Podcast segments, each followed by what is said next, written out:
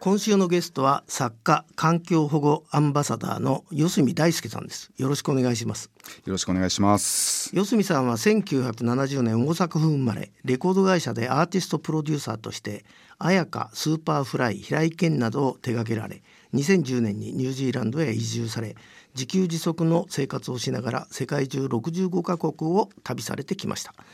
ベストセラーになった「自由であり続けるために20代で捨てるべき50のこと」や「人生やらなくていいことリスト」「バックパッキング登山入門」などの著書があります。えー、どうもご無沙汰してましたご無沙汰してます。はい。まあ、はい。あれですね、はい。えー四隅さんは昨年は第一子も誕生され、はい。ねあのうちで編集者やってた女性もですね、はい。子育てのためっつってニュージーランドで、えーい行っちゃったんだけあど、本当ですか、うん、あのニュージーランドで子育てはどんなとこが、まああのゆ優位というか、そうですね。あのまず一銭もかからないっていうのが一つありますね。え何それ一妊娠が分かりました。そこから子供が生まれて子供が高校出るまで公立の学校に行かせる限りあの出産妊娠のサポート出産のサポート全部もちろん無料でその後子供の医療費とか学費全部無料なんですよ。あそうなの？やっぱりその、まあ、国の制度がそういうのがあってあとはこうコミュニティ全体で子供を守るみたいな日本のこうなんか田舎に行けばまだ日本はあると思うんですけどそういったこう文化がもう都市部でもあって僕はもうね最高の子育てには最高の国だと思いながら今生後14ヶ月のあの息子を育ててますね。よくさあの、アメリカの国籍欲しくてハワイで、かみさん連れてって、はい、えー出産させたりしてる人もいますがはい。ニニュージーランドで生まれた四隅さんのはい。お子さんは、はい。国籍はどどこの国籍なんですか、彼が成人した時に選べるんですね。はあ。で今パスポートを彼は2枚持ってるんですよ。で成人した時にどっちかをセレクトするっていう。はあ。でもあれですねニュージーランドの情報って、あの不思議だな。今今聞いてるとさ、はい。まあここにまた四隅さんの、えー新著書「超ミニマル主義が」まあダイヤモンド社から発売されてあるんですけど、はい。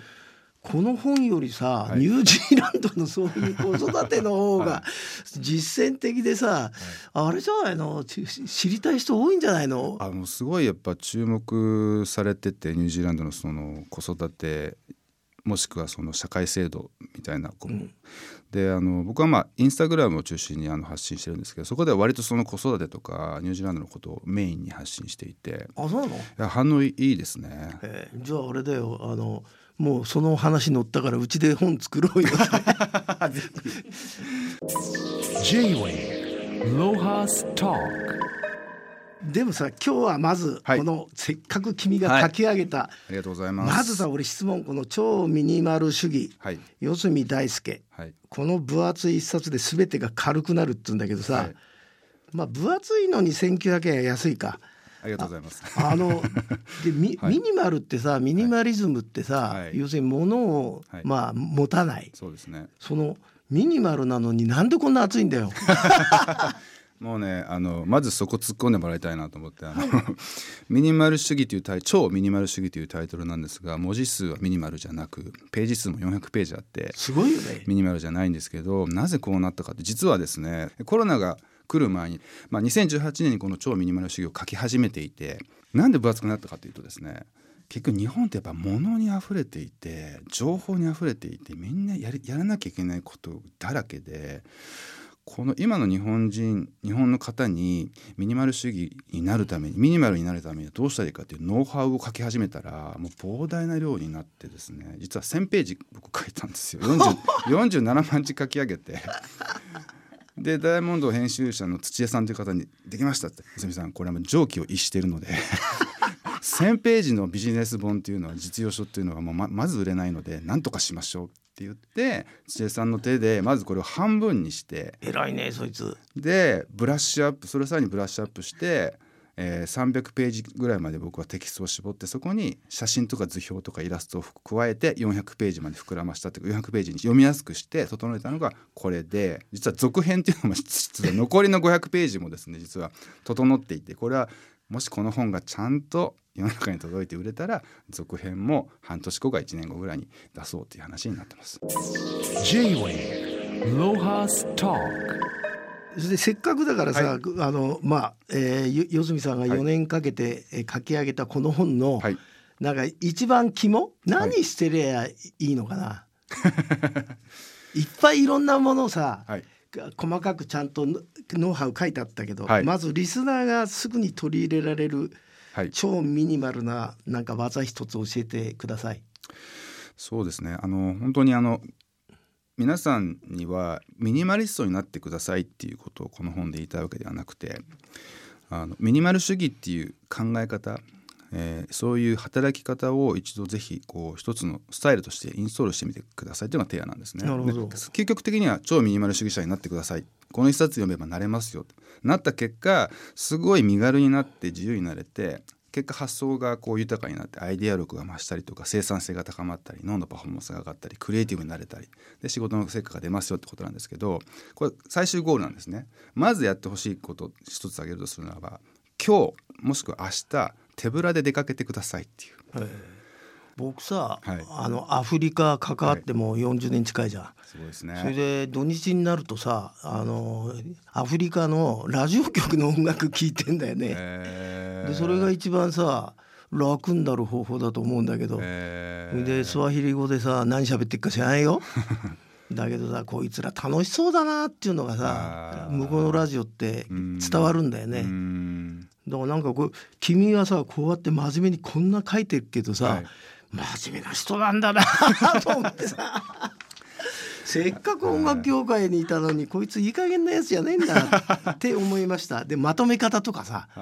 もう本当に丁寧な本だと思いました。それ前回も言われましたね。あやっぱりそうなんだ、はえー、四住さんの新著「超ミニマル主義」えこの本四住さんさ、誰に読んでほしいと思ってあの書いたんですか？い、はい、えっと日本のビジネスパーソンですね。僕があのレコード会社時代にあの過労死の自殺でまあ同僚先輩上司友人を亡くしてすごいね。そうなんですよ。あの、まあ、エンタメ業界ってものすごい働くじゃないですか。ね。でもそれでなんか思うことがすごくあってでその反動で僕はあのニュージーランド行って辞めた後はもうもう仕事じゃなくてあの暮らしが大事だよ生き方だよってことをずっと著書とかメッセージで発信してきたんですけどもでもやっぱりこう仕事が充実しないと人生って豊かにならないなっていう自分の中であって自分を振り返ってもそうだったんでそうだっていう時にやっぱ日本のビジネスパーソンにもっと楽になってほしいって思いが一つありました。で楽になって終わりじゃなくて楽に働いてもらって楽になればなるほど脳のパフォーマンスも上がるし物事に集中できるようになるのでそうすると生産性が上がって成果が出てそうすると仕事を愛せるようになるのでで楽に成果を出して仕事を愛することができたらあの人生の幸福度が上がるんじゃないかな。日本という幸福度がすごく低い国としても有名なのでなんか少しでもそこになんか貢献したいなっていう思いでこの本を書き始めました。なるほど、よくわかりました。J-Wave. Lohas Talk これで四住さんあの、はい。この2年のコロナ禍で日本でもリモートワークが浸透してはい。ニコテン生活や地方移住っていうね、はい。やっと新しいライフスタイルも始まったんですけど、まあはい。その先駆けであるはい。あなたは、はい。この何こう65カ国もさ、はい。回っててさ、はい。これだけ几帳面な本書けるっていうかさ、はい。なんかコツがないとそそうやってできないそんな仕事できないと思うんだけど。そうですね。あの思い、まあ、今の用語で言うとこう在宅勤務もしくはリモートワーク歴僕12年になるんですよ。そうだよね。レコード会社辞めてニュージーランドの後半に移住して世界移動しながらっていうスタイルに入って12年経つので、まあ、後半にいる時はまあ在宅勤務ですよね。で世界旅してる時はリモートワーク。で、まあ、言い方変えるとこうあの後半の自宅ワーケーションとかリゾートワークとも言えるんですけどこう全てに共通しているのはどんな環境においてもしもうもうスイッチ入れて集中できるかどうかってこれにかかるんですね。あの僕山奥のあの辺境とかビーチとかあの途上国のもうなんか荒れた街角とかものすごいうるさいあのカフェとかどこにでも僕集中できるんですよスイッチ入るんですよ。まあこれに尽きるなっていうのが一つあってこの集中術とその集中するためには気持ちを切り替えなきゃいけないんですよ。さっきまであの楽しいことをし面白い話話を友達をしててじゃあねって別れたとスッて同じテーブルでカフェで集中する時にこう切り気持ちを切り替えるみたいなそういう技術っていうのは実はすごく自然にやってたんですよね。それをそのノウハウをこの一冊にも結構入れてますね。なんかさ今日久しぶりに君と喋ってっとさ、はい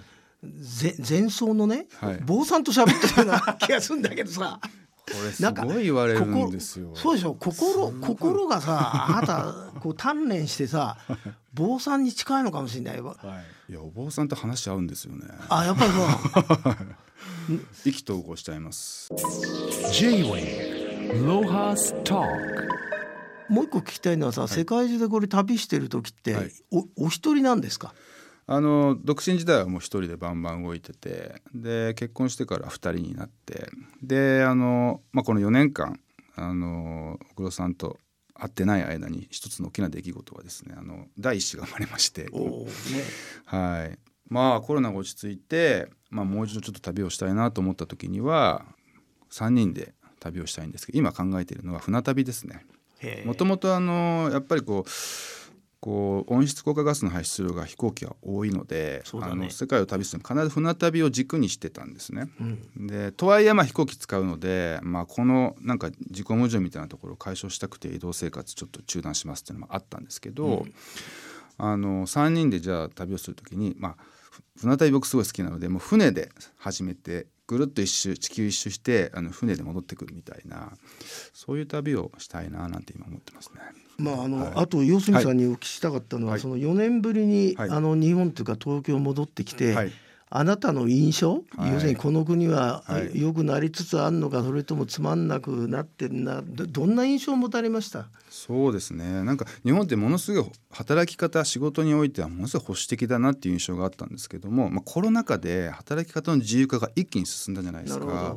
これでなんかこうビジネスパーソンの人たちとのコミュニケーション取ってるんですけどこうこうだいぶこう柔らかくなってるな軽やかに軽やかになってるなみたいなものは僕の中で感じていて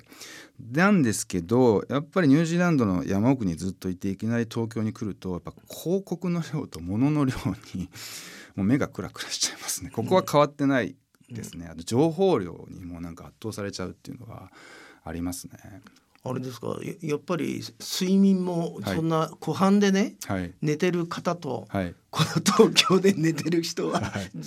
やややっぱり、ね眠るあれ深さは違いますかね？違いますね。あやっぱりそうなんだね。僕のその睡眠へのこだわりはもうすごくあって、でこの本今回のこの超ミニマル主義でもこうどうすれば深く眠れるかっていう科学的な根拠のあるあの技術をいろいろ書いてあるんですけどこの続編の方ではもうねあの数十ページ使ってあの睡眠のこと書いてるんですよ。なぜならば睡眠が整えば間違いなく自動的に仕事のパフォーマンス上がっていくので。まあそうだよねあの休み方っていうことに関してもすごく書いてるし要要するにしっかり休めば間違いなく生産性が高まるみたいなでやっぱ国ごとに見ていくともう長期バケーションを取ったりとかもう定時以降絶対働かないみたいな国であればあるほど実は1時間あたりの労働生産性高いんですよ。なるほど。まあ、オランダなんかもねあんあんまり働いちゃ他の人の仕事を奪うとか言ってねあ交代でシフトするんだとかさーあまあ全然か考え方違うよー違いね。ますね。ねはい、J-Wave Lohas Talk まああのえーニュージーランドを拠点に活動されている四隅さんですが、はいえーこれからやりたいことはいあのまあお子さんと旅するのもいいですけど、はい。まあせっかくこういう本書いたんで、はい。つ次の本なのか分かりませんけど、はい。なんかあなたの話聞いてるとさ、最後死に方の本書きそうだね。ゆっくり睡眠って 取るっていう。そうですね。あの一つはですね割と直近の挑戦としてはあの、まあ、もしこの超ミニマル主義がですね世の中でしっかり受け入れられたらですね作家と名乗ろうかなと。いやもうい立派な作家だよこんな。こんな熱いもん書いて。それでい読んだけどさ、い。全然整理がきちんと届いてて、まあまあはい。編集者も立派なんだろうけど。はい、丁寧な本だと思って思いました。ありが。とうございます。であのこの続編を出しそしてあのその続編が無事出た後はあの英語圏で実は挑戦しようと思っあいいねてるんですよ。実際そういうお話があって、それが一つです。であとはあの100年後まで生きていきたい。っていうふうに思ってます。あいいじゃないですか今50なんです。52なんですけど、150までは生きていきたいなと思って。そういうのなんていうセンチュリアンとか言うあって言うんですか。ねなんか100年後のこの世界を見届けたいな。今本当に良くなるぞこれはって兆しを感じる部分とこれ大丈夫かっていう悪い兆し両方感じるんでねこれがどう執着するのかっていうのを100年後ちょっと見届けたいなと思ってそのためにあの睡眠とか運動とか生活習慣もあの完璧にしているっていうのはあります。じゃあまずあの四角さんのはい。新書、超ミニマル主義、ぜひ皆さん読んでください、今日はどうもありがとうごありがとうざいましたございました。J-Wave Lohas Talk